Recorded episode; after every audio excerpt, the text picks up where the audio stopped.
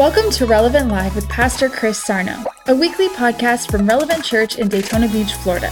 We pray this message helps you connect to God as you find your place, reveal your purpose, and unlock your potential. Let's head live to Pastor Chris for today's powerful message. Look over here in Matthew 21, verse 1. Happy Palm Sunday. Okay? We're in, how many know it's Palm Sunday? Glory to God. And, uh, and you know, it's funny when I get I was like, well, what does Palm Sunday mean for us today? You know, I'm going to explain to you the history just real quick, and then what does it mean for me? I'm a real practical, like, I'm probably the worst topical preacher walking the face of the earth. It's like they lock me in with, like, oh, you know, they didn't do it. But I was like, okay, I probably should explain Palm Sunday. And I'm thinking, my God, I want to talk about words and faith in that series we're in. But I'm going to tie it all together. What is Palm Sunday? It means something. What does it mean for today? Amen? Does that make sense? What do I, what do I glean? You know? And I, am telling you, man, I, I love you guys. You say you don't know me, how you love me. I'm, lo- I'm loving people at a capacity where, man, I'm messed up. Is that okay? Because I want you to get there, man. Like I yesterday, you know, yesterday, where was I yesterday? Yesterday I was walking around and I seen a bunch of people. I seen them at the event. All day long I started seeing people. And I was like, man, I just want these people to get to their destiny. I don't know, you know, sometimes it's I don't know. You just want people to get to their destiny. You know, maybe they are there, but you want them to get there if they're not. And I started looking at people and I said, man, you got to get there. And that's what happens when we get in these series. I'm like, well, Palm Sunday. You want to know what I'm thinking? Who cares about palm fronds and Jesus riding on a donkey? I could care less. You know, I'm like, that to me is like, okay, great. It's nice. Triumphant entry. What does that mean today? So I looked at this story and I want you to catch some stuff that I felt like we got as a benefit. What was one of the greatest benefits of Palm Sundays? What I want to talk about. What does that mean for me today in a place of victory in Palm Sunday? You know what I'm saying? Because him riding on a donkey ain't going to help me in 2022 to make it. You know what I'm saying? Because ain't nobody riding on a donkey. Billy's got a couple. You got a donkey? You want one? I'll get you one. Billy's like, no, I don't even want the goats I got. Amen. Praise the Lord. Hallelujah. So let's look at Psalm 20. Let's, I'm sorry, let's look at Matthew 21. But let me explain to you just before we get there. What happens in, in this whole uh, procession up at the Palm Sunday is this Ash Wednesday is the kickoff of Lent. Some of you know this. You know, the other day, all the good Catholics said amen, right? The other day we went to the, we went to, we went to, uh, his track meet was at the Catholic church, and I show up at the concession stand. I want to go get a drink. Uh, you know, I was like, "Oh my God, you got Gatorade! It's hot out here." And I went in there, and all of a sudden, an observation of Lent, no meat.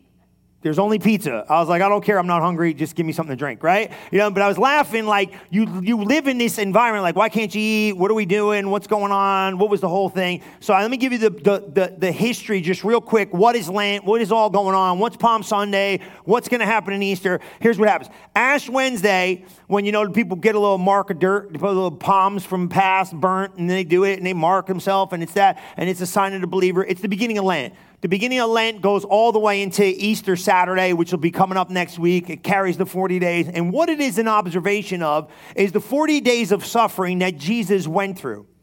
That's why you're subjecting yourself during Lent. That's why you're fasting. That's why you're. You ever hear people say, I gave up something for Lent? Well, it's a subjection of the flesh. It's 40 days that Jesus suffered. Remember when he came up out of the river Jordan and he was led into the wilderness and he was tempted of the devil 40 days and 40 nights? That is the period of Lent. So, what the church does in observation is it subjects itself and says, okay, well, Jesus suffered for 40 days. I can lay something down for 40 days. And you usually give up something for Lent. You usually do. That's what happens with Lent. They say, well, you know, I'm not going to do like we do our fast in the beginning of the year. That's what Lent's kind of all about. Okay? Does that make sense? And you give up something and you and you sacrifice and you're putting yourself in remembrance of what Jesus has done symbolically for you. Obviously, we cannot do anything near what he did for us, but we try just to, you know, lay it down a little bit. And then we're getting ready to step into Easter. That's why Holy Week is so big next week. That's why we do Good Friday. That's where the we really, as a congregation, you know, I call it the Super Bowl of Christianity. This is it, man. Easter's coming. You know, everybody goes to church on Easter, and you know, this is why we invite people because we want them to meet Jesus, and this is why we're in this invite mode because we, we don't we don't people we don't want nobody to perish. You know, hell's real, man. You know, hell hell's real. I was just talking to somebody the other day, and um, they were we were talking, and they said, "Man, about," and I said, "Yeah." I said, "You got to share your faith with everybody, because you don't know who believes what and what, what believes." And you know, and it was I don't remember who was. They'll tell me who they are, but they were in town, and they said, "Oh, it was Tony." Me and Tony were talking. He said, "I seen somebody." I said, "Yeah, I, I preached to him." He's a business guy in town. He's a pretty good guy. He's a really good guy. He's a very, very influential guy. And I said, Yeah, I was in his office and cornered him one day in the office. He goes, I'm not real comfortable about this. I said, Don't worry, I am.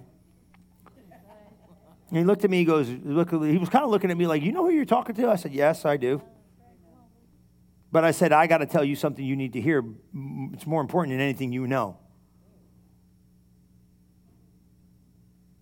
Because you might only hear this once. I told him who Jesus was.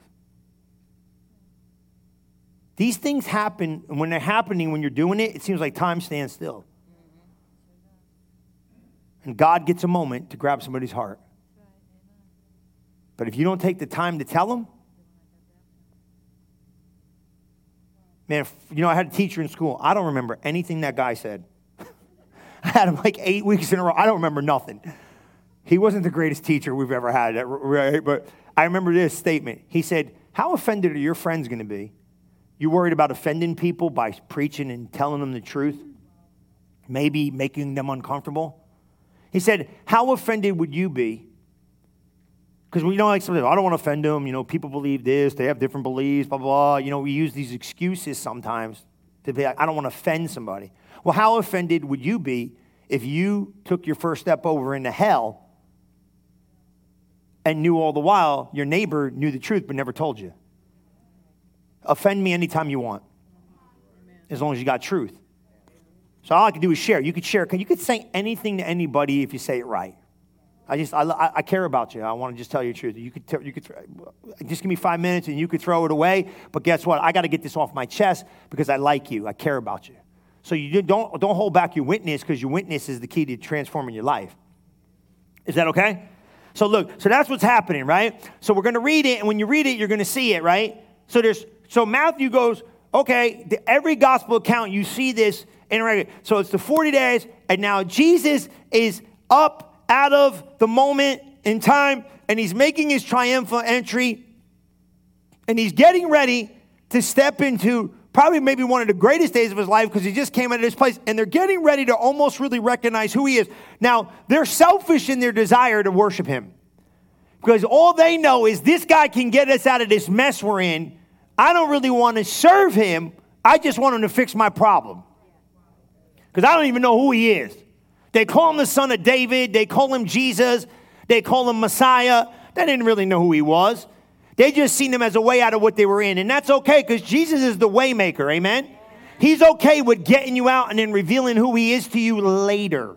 He's okay with taking you out of your mess and your madness and then revealing to you who He is later. He's okay with experiencing your relationship early so you can figure out who He is later. He gave you the best the minute you met Him, and then you discover what you got for the rest of your life. That's how He is.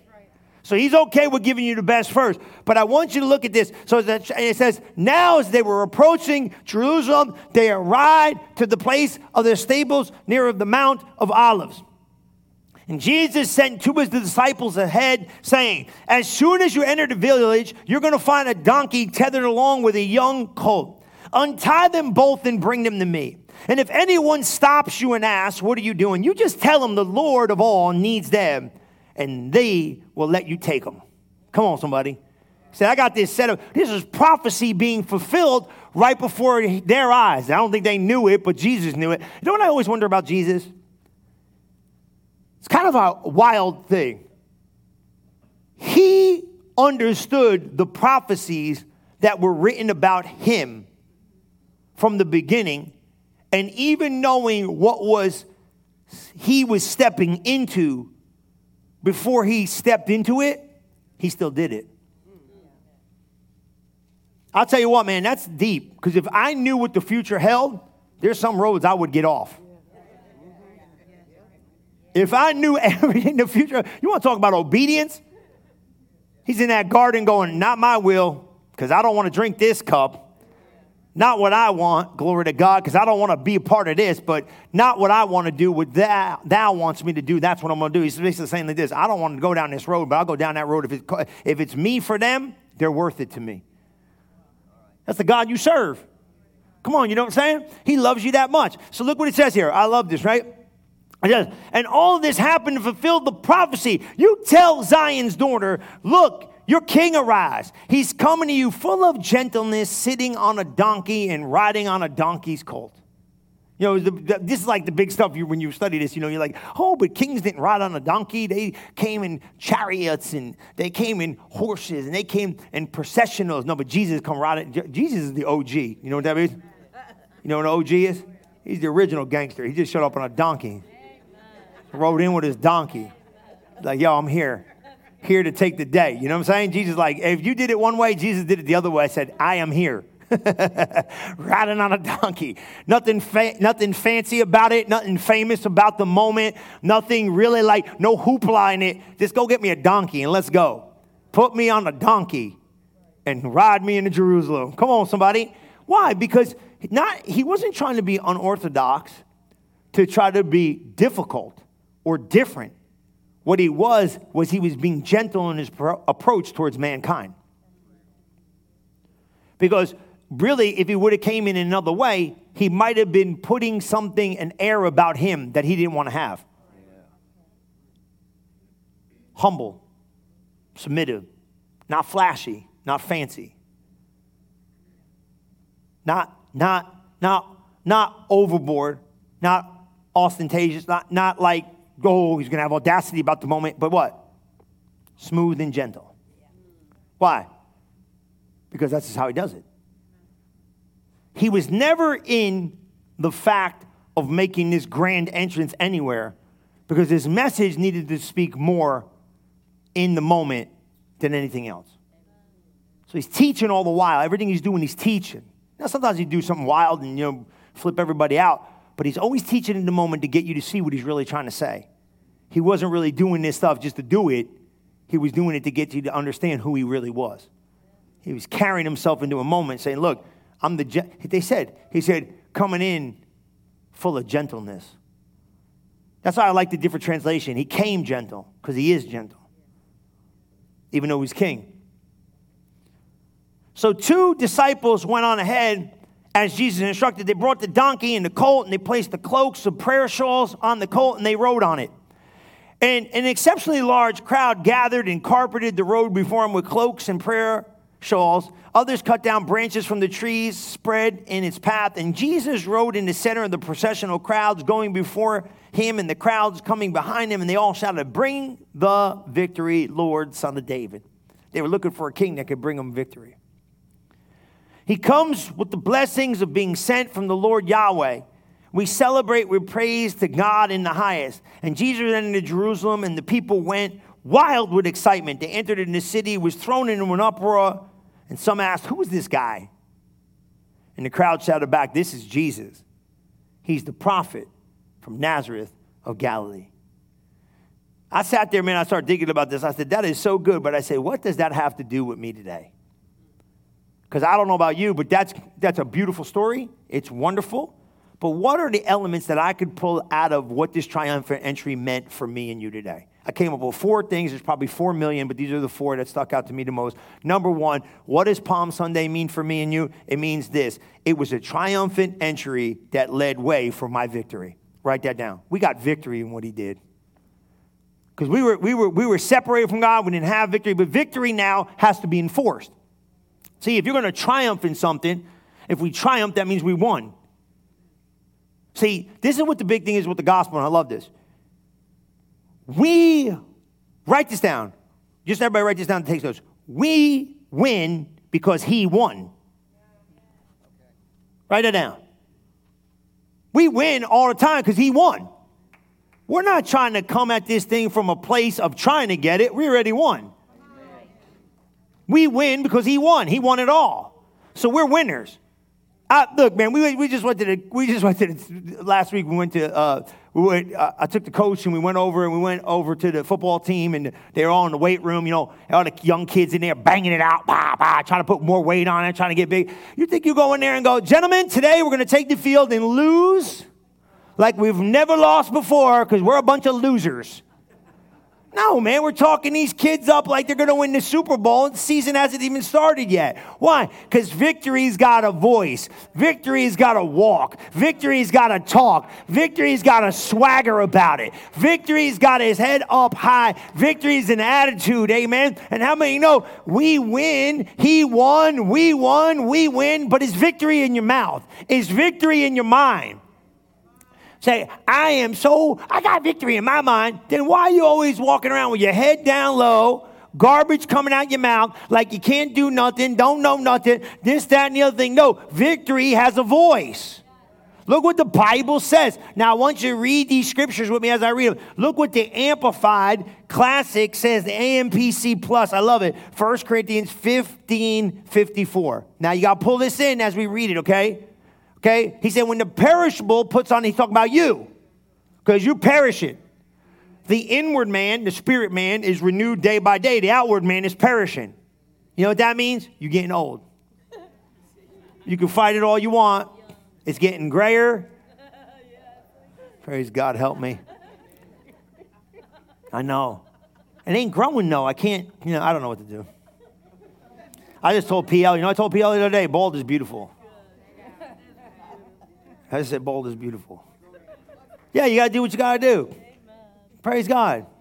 You know, who was it the other day said they didn't like, they didn't like, they didn't like, oh, your buddy, he said, he ain't, where's he at? He's somewhere around. Yeah, we were, we were talking about, Brother Hagin used to say this, he said, remember this? He said, even an old barn needs some new paint.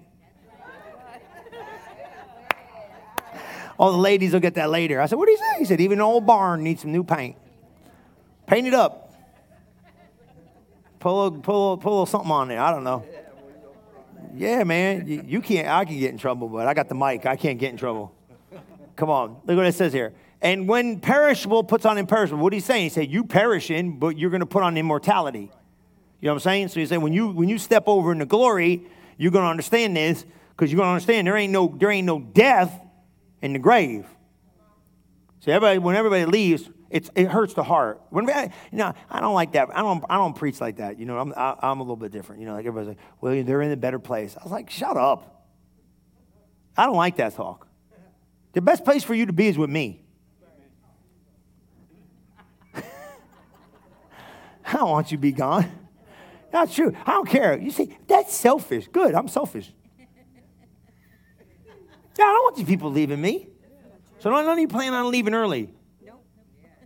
I like you. Jesus will have eternity with you. I just only get you for a little bit of time. Stay with me. That's not when we when somebody leaves. I, am like, oh, they're in a better place. They're with you. No, the best place for them here to be with me. You know, I tell God, I, Brother Hagin messed me up. He said they can't go. I tell that about the people. They're not allowed to go. I need them. To heaven? Yeah, I'll keep you out. Just for a little bit of time. You're going to go eventually. Relax, calm down. My faith's going to keep you here. You think I'm kidding? Some of you still breathing because my faith will keep you here. Because I ain't letting you go yet. God told me that. He said, you know what? He said, if they'll listen to what you say, I'll keep them. Otherwise, they got to go. That'll scare you. That's when you buckle a little bit, like, man, I don't want to say nothing wrong. And you understand what I'm saying. Your faith. You can go. But he's saying, everybody's perishing. Everybody is. Says this. Now read this slow. And this is that which was capable of dying, puts on freedom from death. That's me and you. We're gonna be free from death because we have a more. We're gonna be. We're gonna have what? We're gonna be living forever with Jesus. The scripture shall be fulfilled, which says, "Death is swallowed up, utterly vanquished forever, in and unto victory." Well, we got victory. Look at the next one. You all read this. Oh, death he said, Where is your sting? But where's your victory? Death, where's your sting? You ain't got no sting. Why is that? Keep going. Now, sin is the sting of death, and sin used to be able to exercise its power upon the soul through the abuse of the law, but no more, because we're free. Come on, somebody.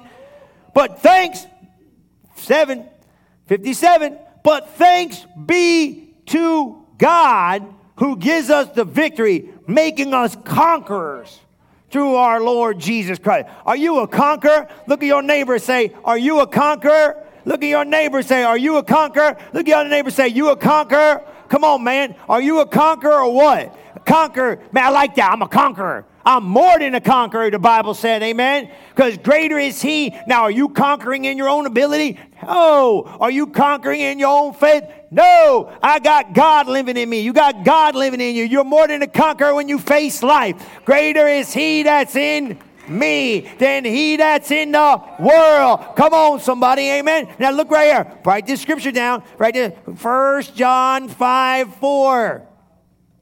For whatsoever is born of God overcomes the world. Are you born of God? That means are you born again? You got Jesus in your heart? Are you a Christian? If you a Christian, if you a Christian, the Bible says what? Greater is he that's in you because he's in you. For whatsoever is born of God overcomes the world. And this is the what? Victory. How'd you get that overcome the world? My faith. Glory to God. Look at your neighbor say, Your faith gave you victory. Look at your neighbor. Look at your neighbor. Say, Your faith gave you victory. Your faith gave you your victory. Hold on to your faith. Amen. But victory's got to walk. Victory's got to talk. Victory's got a way. Victory's got a swagger. You know what I mean by swagger? Like, you don't walk like, you know, the kids were playing the one day, and, you know, I always got these kid stories. I got these kids all around. I love them, you know, and they, they, we lost. And the one coach, you don't know who he is, he's all down. He's like, and if you coach, don't act like a baby. All you coaches don't act like babies when you lose. Teach these guys how to be winners. I need to coach. They're like, man, that little joker of mine put his head down. I say, shut your mouth, put your head up high, pop your chest up, and look like a champ. He looked at me like the three of them looked at me like, what do you mean? I said, you don't ever act like that. And if you got that much energy like he's got, screaming on the sideline, you didn't leave it on the field, bro. So leave it on the field. You got that much energy after the game. Coach like you the best. I'm not picking on the coaches. I coaches do everything they can, but you know what I'm saying? It's too late, bro, after the game's over. Put that much energy into plays. You put that much energy in the field. And don't you ever put your head down like you're lost. We didn't lose nothing. There's another game to play. We'll be back and better. You know what I'm saying? Yeah, you know what I'm saying? Don't put your head down around me. Pick you up. You go on the road with me, you better act right, talk right, pick your head up. You're a champion. We lost. I don't care. Nobody knows if we don't tell them. Pick your head up. Look right. Tuck your shirt and be ready to go. You know what I'm saying? Come on. How are you supposed Come on, you see what I'm saying? Victory's got an attitude. Oh, nothing good ever happens to me. Yeah, and it's not gonna. Because you got to have faith in your mouth. God can't do what you don't let him do with the words of your mouth. You got to put the right. Oh, you know what I do sometimes? Just talk big, even though it ain't going to work. This cannot work. I don't care. I'm talking big. You got to talk big. You know what I'm saying?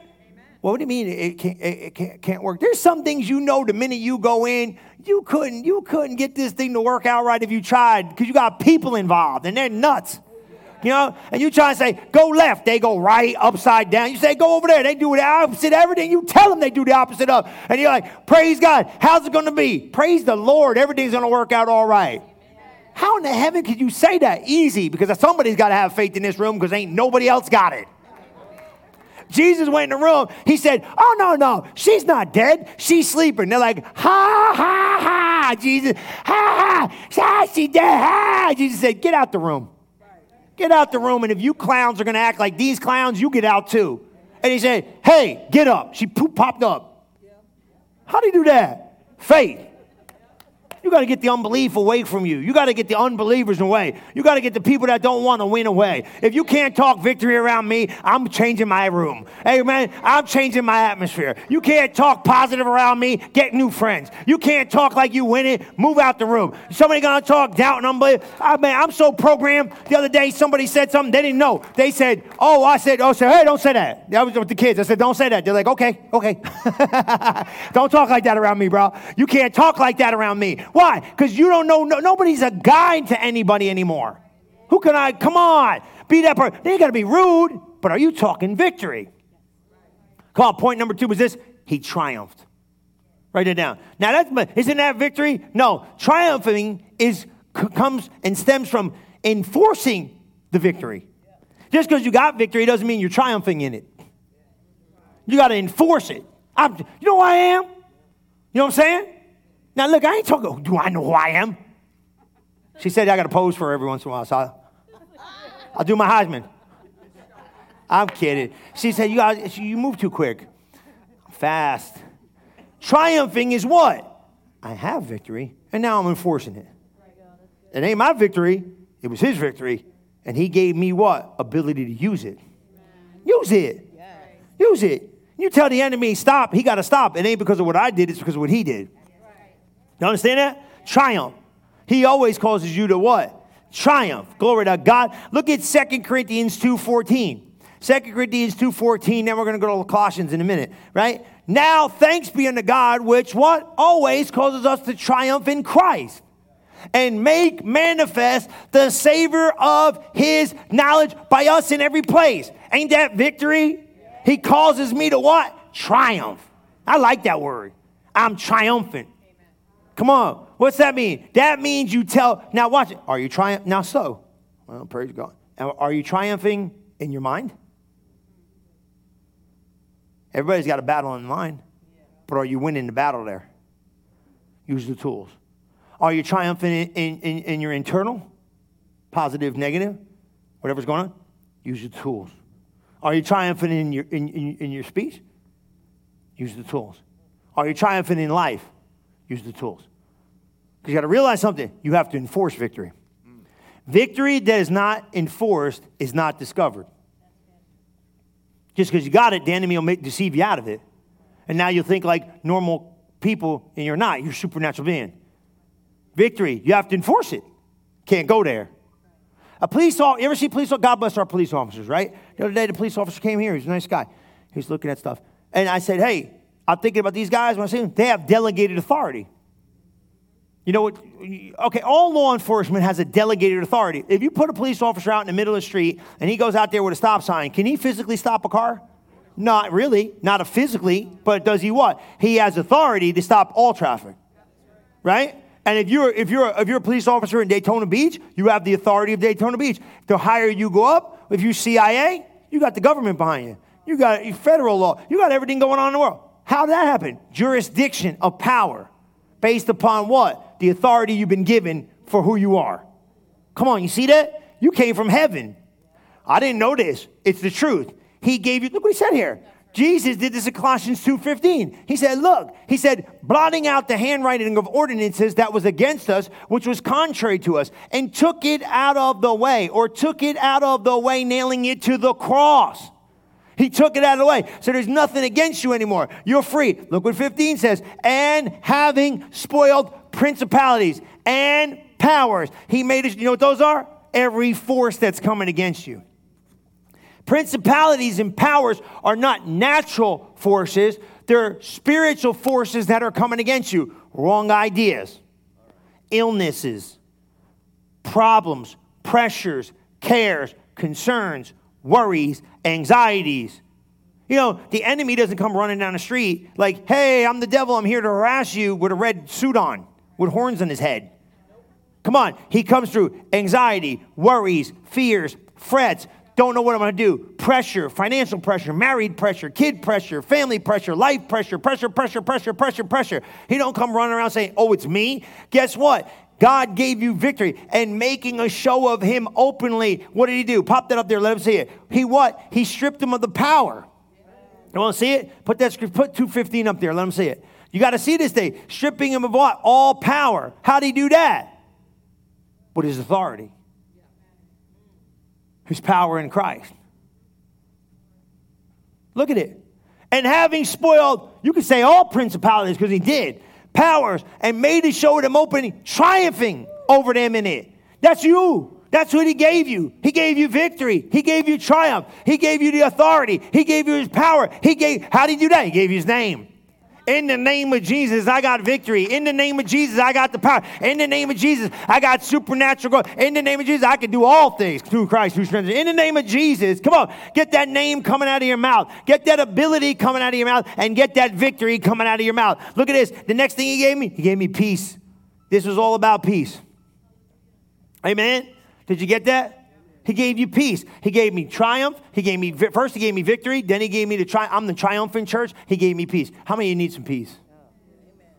Right? Ain't peace nice? Man, how many? But here's the thing: you cannot exchange the promises of God for peace. You still got to keep pushing. Peace is not the absence of the storm. Peace is the ability to find strength in the middle of it. Remember Jesus? He's sleeping at night, just chilling. They going over, water coming over the side. Hey, we're going to the other side, guys. Boat ride, yay. He's knocking out some Z's on the pillow, and water starts coming over the side. How many know when you're in the middle of the ocean, really out there, you don't want water anywhere but beneath you? You've been out there, you can't see land? Any of you ever go out there real far? You out there so far? Some of you been on a cruise or something, you so far out, you don't even know where you are. You know what I mean? You get up day and night, you still in the sea. How many you know it ain't cool? How many you watch Titanic? When that, so imagine the Titanic's going on, and he's like, "Hey, can you imagine water just spilling in?" He's like, "Hey, Jesus wakes up. Jesus, don't you care we perish? Hey, chill out. Everything's all right. It don't look all right. You know what I'm saying? It don't look good at all." He said, "Peace, be still." I've been like, "Peace, we got a problem." How you would have been peace, be still. I like, peace, Jesus, you better get with the picture. right? Jesus, you better open your eyes. You ain't seeing right, bro. Jesus, are you you got amnesia? What do you mean it's okay? Peace be still. How you gonna say peace be still in the middle of this madness? Because you realize your peace doesn't come from the absence of problems. Your peace comes from the God you serve and he gives you peace in the midst of your problems. And now I'm gonna say something here. You ain't gonna like it, a lot of you, but it's okay because it's gonna help you. Because I don't say that in a mean way. Some of you have quit on the promises of God because you rather hang on the peace than have that promise that God wants to give you. Because you know the minute you step out on that promise, peace is the last thing you're gonna find. And I said this in the morning. Guys will do this all the time you will give up a place of authority in your home because you want to keep peace in that thing. Don't do it. They don't want to come in an environment and create authority.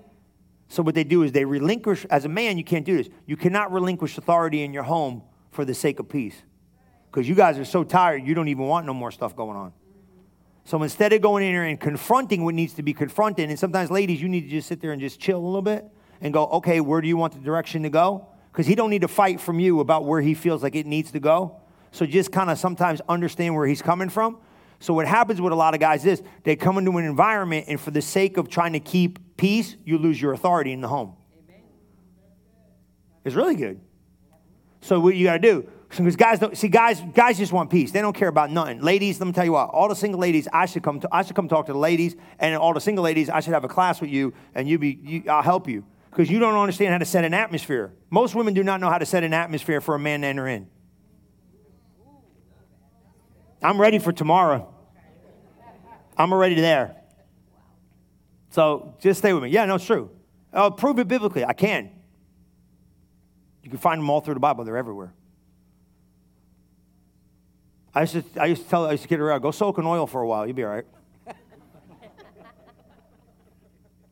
yeah, you have to, you, you, every woman has an aroma. So do guys. Some of you stink. But I didn't even, get, I, don't, I didn't even get in the room yet. We could smell you from afar. No, it's true. It's men too. I'm not being rude. It's guys. You go in an atmosphere, right? You treat your wife like God knows what. The lady sitting there, she's like, I'm not following you around the block, let alone I'm gonna follow you into my future. Are you kidding me? You talk to me like you like uh, no. These are important principles we're gonna learn. You guys are good, but this is what I'm saying. Like, you, I don't know how we got on that, but however we made a zigzag, you see that? You cannot because here's what happens is promise or peace. You're going, bump this, man. You know what it's going to take if I go after this promise for my peace level? It's going to be out the window. So you know what I do? I don't need it. And you relinquish the promise because I just don't want nothing else going on. I just want calm. Look, you know what, business guys? You're not thinking big enough. You want to know what you do? Throw a project on your back you can't handle. See, because you're comfortable. When you get too comfortable, you stop becoming creative. Business guys and women, you stop making money. Because just leave everything on. No, go start a project so big it keeps you up for a little bit. And then you'll start leaning on God because I'm doing a lot of stuff in my own strength. That take that in part. You know what I'm saying, man. You got to start you got to start otherwise what do you do? All those, you do Boom. Go, go get your faith to get you in trouble. Just catch me. You're catching me. You know, you know, should my faith get me in trouble? You understand what I'm saying? Go let your faith get you in trouble. Go dream so big that you get a little nervous about where God's taking you in your mind. You know what I said yesterday? That I hope I can get that thing I said this morning. God will help me. Thank you, Lord. In the place of your imagination, you live your life on credit. I so good. Just so still. Just stay still. You'll get it in my imagination, I create a world in my mind that I'm not in yet physically. So, in my mind, in my imagination, I live my life on credit for a moment. While God is materializing what I have already conceived internally and my life is catching up into, I'm seeing it today and I'm stepping in it tomorrow. So, right now in my imagination, I'm living on credit. Because I'm going someplace I'm not at physically right now, but eventually I'm going to step right into it. That right there will change your life. Because you ain't never going to get to another place in life until you get there in your mind first. Because as a man thinketh in his heart, so is he. So you create the place in your mind, in your imagination, and then you grow into your new identity you found within yourself.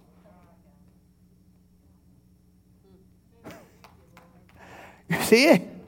You get it on the ride home. Did you get what I said? You create it. Because everybody you and I know is living in their memory. And that's done. You can never live another moment of your life living where you were. Can't. It's gone.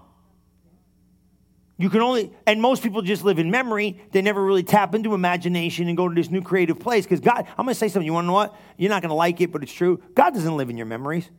He don't even remember them.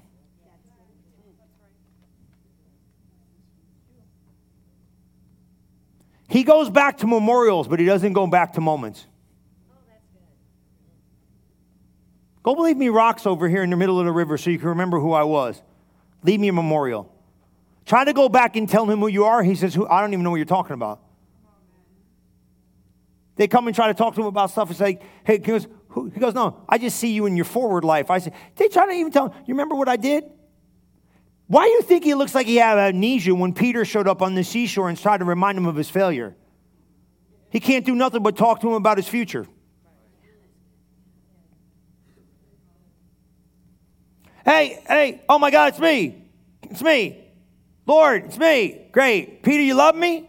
Aren't you going to say something about what I did? No, I don't even know what you're talking about. Let's just get to your future. Go feed my lambs, because that's what I called you to do and be. John the Baptist showed up. Remember, he got in prison, flipped out. Are you Christ? He's, he's whacked. he's whacking out, man. He don't even know he's God. You're the one who told me he was God. Now you don't know he's God? Wouldn't you have gotten mad? I would have punched him. I've been following you, following Jesus. You told me he's Christ. Remember at the river? He popped out of the river. You're the guy, oh, the dove came down, touched him in the head. He's the Christ. He's the Son of God. He's the only begotten. You knew all that stuff then. Now you got pressure. You don't know who he is? This nitwit's got the nerve. Did he just call John the Baptist a nitwit? Yeah, when I get to heaven, we can go at it if he wants. I'm okay with it. What are you kidding me? Even if I believed it, I would have never said it. Oh, oh, go ask Jesus. Hey, do me a favor. Do me a favor. You two guys, go and ask Jesus if he's the Christ. I would have been like, bro, you're slipping hard. You don't know he's God. You're the one who told us he was God. Go and ask him if he is. You know what Jesus told him? He said, Go, you go back and you tell him, what did you see and what did you hear? And then he's got the platform of the people. You heard me say this a hundred times. And instead of saying, look at the guy that missed it, Jesus stands up and quotes the book of Isaiah and says, What did you come to see? A reed shaking in the wind? He said, No. He said, You didn't come to see nobody better. That's the best prophet walking the face of the earth. He never reminded him of his failure, his flaw, or his problem. He just told him who he was within the word. So how you telling me he goes to he don't go to none. He don't even go there. He he he don't even really be there. You know what? You want to know what only thing that really Jesus corrected? Try to look through the whole Bible and find it. Religion. David, David's committing adultery and killing people, and he's like, clean up your act, bro. He didn't go nuts. Religion, he went off the wall. It's not a license to sin, but you see what I'm saying? He didn't go back and hammer him. He said, What? He said, Get you straight, get it straight. Go and see. Catches the woman in the middle of adultery. They got rocks in here. Stone her death. He goes, Hey, you're the one who can throw the first rock, chuck it. Anybody here? They all leave. He goes, Go and sin no more. What? Yeah, he's cool. Live into your future. Live into what I made you. Live into who I made you to be. Stop seeing yourself the way you are. And what? On your way, go. And don't do it again. See what I'm saying? This is the guy church. So what am I? What, what, what does that have to do? What does it have to do with this? Peace. You got to realize this. Sometimes in life, if you start going after promises, the last thing you're going to find is peace. Because everybody's waiting like, I just want peace. Because you know, no. In the midst of faith, in the midst of faith, all you're going to find is a storm. That's all you find. And when faith is finished, peace will follow. I don't know who in the heaven ever told you, follow peace, you know you're following God. That is the biggest bump I've ever heard in my life. Every project I ever gotten, my knees are rattling. Peace? I need therapy. Peace? You kidding me? Ain't no peace in this. I'm staying up. I'd stay up at night if I didn't know God. You know what I'm saying? Stop this thing. Peace is what? It's not the absence of problems. It's not the absence of pressure. It's not the absence of struggles. It's not the absence of pain. It's what? In the middle of it, I'm not going to be moved. I'm not moving. There's a whirlwind, big deal. It's like standing in the middle of a hurricane going, nah, nah, nah, nah, nah, I'm not gonna move. That's what you're doing in life. I'm not moving. Last one, you ready for it? He promised you eternal life. Woo! He promised you eternal life. Look at this one. You ready for this one? He promised you eternal life. Look at Romans 6, 22 and 23. And the passion, it reads great. It's awesome. And you're going to love it. Amen? You're going to love it. He promised me what? Eternal life. Eternal life. I don't care, man. You got eternal life. what's life going to throw at you as long as I know I'm spending eternity with God? So I got victory, right? I got triumph. I got peace. And how about this one? But now, as God's loving servant, you live in joyous freedom from the power of sin. Now, you got to, when I read these two scriptures to you, just, just absorb them. Okay? Believe what they say about you. So, but now, as God's loving servants, you live in joyous freedom from the power of sin. Ain't that good? Now, you say, I'm struggling. Now, listen to me. Everybody struggling in this room, look at me. You're struggling only in your mind. You understand that? You understand what I just said? You got to struggle. You're struggling in your mind. You got to shut it down in your mind, and then we can shut it down in your life. So it's like, well, I'm, I'm doing stuff I don't want to be doing. You don't have to do that. You got to shut it down in your mind, and your body will catch up. I work with you. I got all day. I got years of this, man. Don't worry about it. But I'm helping you. Don't think something's got the power over me. Ain't nothing got the power over you. You got the power over it. And we're going to go slow. And if some of you got to do some stuff to help you get there, you do whatever you got to do to help you get there. I don't care about that. But read the Bible. God's loving servant, you live in joyous freedom. And what? From the power of sin. So consider the benefits you now enjoy. You're brought into a deeper experience of true holiness that ends with eternal life. That's what he said for you. Look at the next verse. We'll go back. Look at 28. For sin's meager wages is death, but God's lavish gift is life eternal, found in your union with our Lord Jesus, the anointed one. Woo! You like that? I got to give you this other scripture too. It was Romans. What did I put Romans in? Was it the Passion? 5, 1, and 2? Was it Passion? You got to read this. You ever go look at a diamond? You ever go look at diamonds? I, I, some of you know what I'm talking about, right? I went in there. I said, how, how come that one's? How come that one's? How come that one's a lot of money, and how come that one over there ain't? Right? I said, how come that? He said, oh, it, it's messed up, you know, cut, clarity, color. You know what I mean? So I said, what do you see? He said, here. So I picked it up. He put the, I put that little loopy thing. I was, oh, there's, there's, little, there's little specks in this one. He said, yeah, those are flaws. And the more flaws a diamond has, the less expensive it is. I said, oh. I said, but what's that? He said, oh, that's color. Some of them are a little cloudier, and some of them are a little clearer, and some of them are a little this. And I said, how come that one's 10 grand? That one right there is, it's got a better cut, clarity, color. It's more expensive because it look like the same rock to me until you get under the loupe. And you start seeing stuff. Start seeing all the imperfections.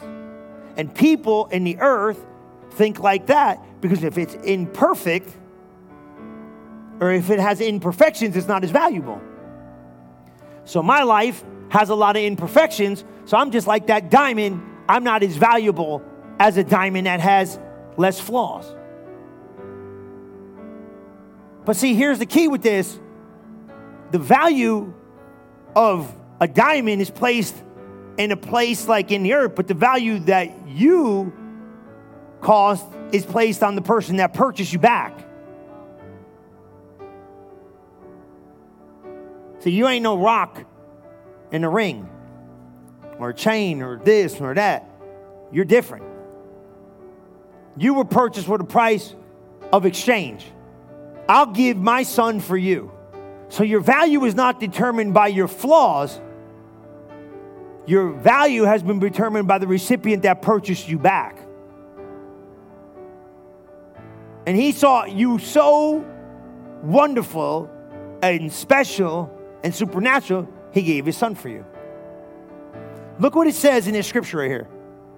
Our faith in Jesus transferred God's righteousness to us, and now he declares us flawless in his eyes. So God doesn't see you with your flaws, only you know about your flaws. God just sees you flawless. So when he picks up the loupe, he don't see no imperfections. Because he ain't looking through your eyes, he's looking through his. And he's not looking at you based, this is the God's answer. You don't have to receive it, but this is how God sees you. He doesn't look at you based upon how you look at you. Our faith is transferred. Our faith in Jesus does what? Transfers God's righteousness to us. And now that we have our righteousness transferred from what Jesus has done and have right standing with God, he now declares me flawless because he don't see me he sees Jesus in me and as far as he's concerned him and Jesus are done now watch this though watch this though but oneness means watch this you never heard this day in your life it's good for you he don't just see Jesus he sees me and me and him are one so he sees the real me and still calls me flawless he sees the real, this ain't Jesus. let me tell you right now. Everybody tell you, well, Jesus lives in you. That's what makes you special. No, you live in you. That's what makes you special. Did you hear what I said? Did you hear what I just said? Did you hear what I just said? You live in you. That's what makes you special. What Jesus did for you makes Jesus special. But you're special in God's eyes because He don't see you through your eyes. He through, sees you through His eyes, and He sees you flawless. Look what it says here. Now, in declaring us flawless eyes, this means we can now enjoy true and lasting peace with God, all because of what our Lord Jesus, the Anointed One, has done for us. Can I get an amen and a hand clap? Because He's a good God. You serve a great God. Stop looking at your flaws. And I'm going to tell you something. Stand up on your feet because this is true. Everybody could point out your flaws, can't they? Oh my God. Oh my God. Are people not supernatural at flaw picking out?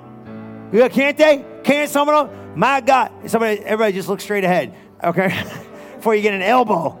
Yeah, get it out. But ain't that true? Everybody wants to point out your flaws.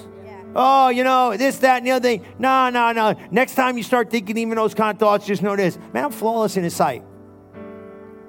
But ain't people funny? Ain't they funny with that? Well, you know, you you you need to do this.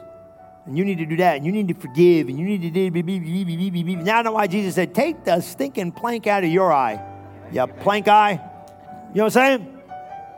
Ain't people good at that? Let me tell you what's wrong with you. Don't you want to smack him in the head with a, four, with a two by four? You know what I'm saying? Like, yeah, four by four, even better. Get on a four by four and say, hey, why don't you pull this out of your eye before you start looking at the specks in my eye? You know what I'm saying? Don't let nobody label you and stuff you don't need to be labeled in. Because you're flawless. That's how God sees you. Ain't that good? That's good stuff, ain't it?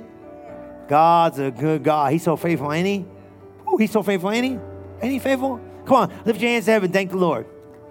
Just say this out loud. Say, Jesus, let me see me the way you see me, and let me walk in this newness of understanding how good you are and have been to me. In Jesus' name I pray. Amen. Just Pastor, keep, Pastor keep Liz going. Yeah. Just keep your heads bowed and your eyes closed for a minute. You know, Pastor Chris was referenced that woman who was caught in adultery, and how when she was caught, the pra- the practice in that time was that they would be stoned to death. And if you go back and read in the book of Leviticus when that practice started, the person who observed the wrong was the person who deserved to throw the first stone. The person who caught the person, if you will, was the person who could throw the first stone. And Jesus, when he saw that woman who was caught, who was observed, he basically said, I'm here. And now I'm going to set a new plan in place that, yeah, it used to be that if you observed this, you could throw a stone, but now the new thing's going to be if you haven't sinned, because I'm here and I've absorbed every wrong. And I was sitting back there and I was thinking that there are some of you in this room today that there's a lot of rocks that are being thrown at you in your mind. There's rocks that are being thrown by the enemy telling you that you're not good enough, telling you that you, you, that you're not worthy, that you're flawed, all of those things. But I want you to know right now that we serve a God who gave his life for us, that as Pastor Chris said, looks at you and sees you flawless. And maybe you've never accepted him. Maybe you've never received him. Maybe you've never asked him into your life to be your Lord and your Savior. But I think more than that, there are people in this room today who you've received him before, but you've walked away from what you knew. But even what you knew in the beginning is still applies today. And there's nothing that you can do or could have done that will separate you from his love. And so, right now, he's standing here saying, I know that there's been a lot of rocks thrown at you. I know that the enemy gets in your head and tells you how flawed you are. And how, but right now, I just want to give you an opportunity to say, Jesus, I want to make you the Lord of my life. You can forgive my sins right now. You are the only one that could throw a rock at me by your new standard, and you didn't.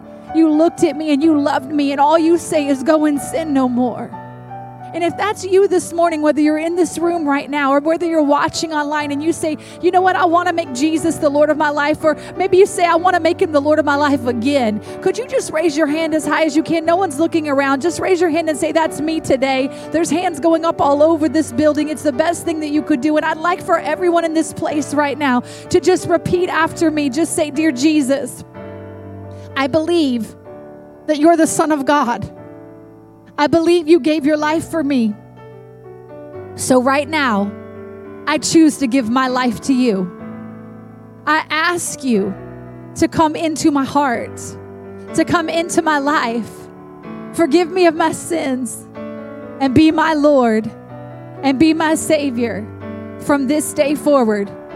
Thank you for making me flawless in your sight today and every day from here on out. In Jesus' name I pray. Amen and amen. Come on and rejoice for a minute. Thank you for listening to this episode of Relevant Live with Pastor Chris Sarnum. If you are interested in learning more about Relevant Church, you can visit us at relevantfl.org. And don't forget to subscribe to our channel to hear more messages like this one every single week. Thanks for listening.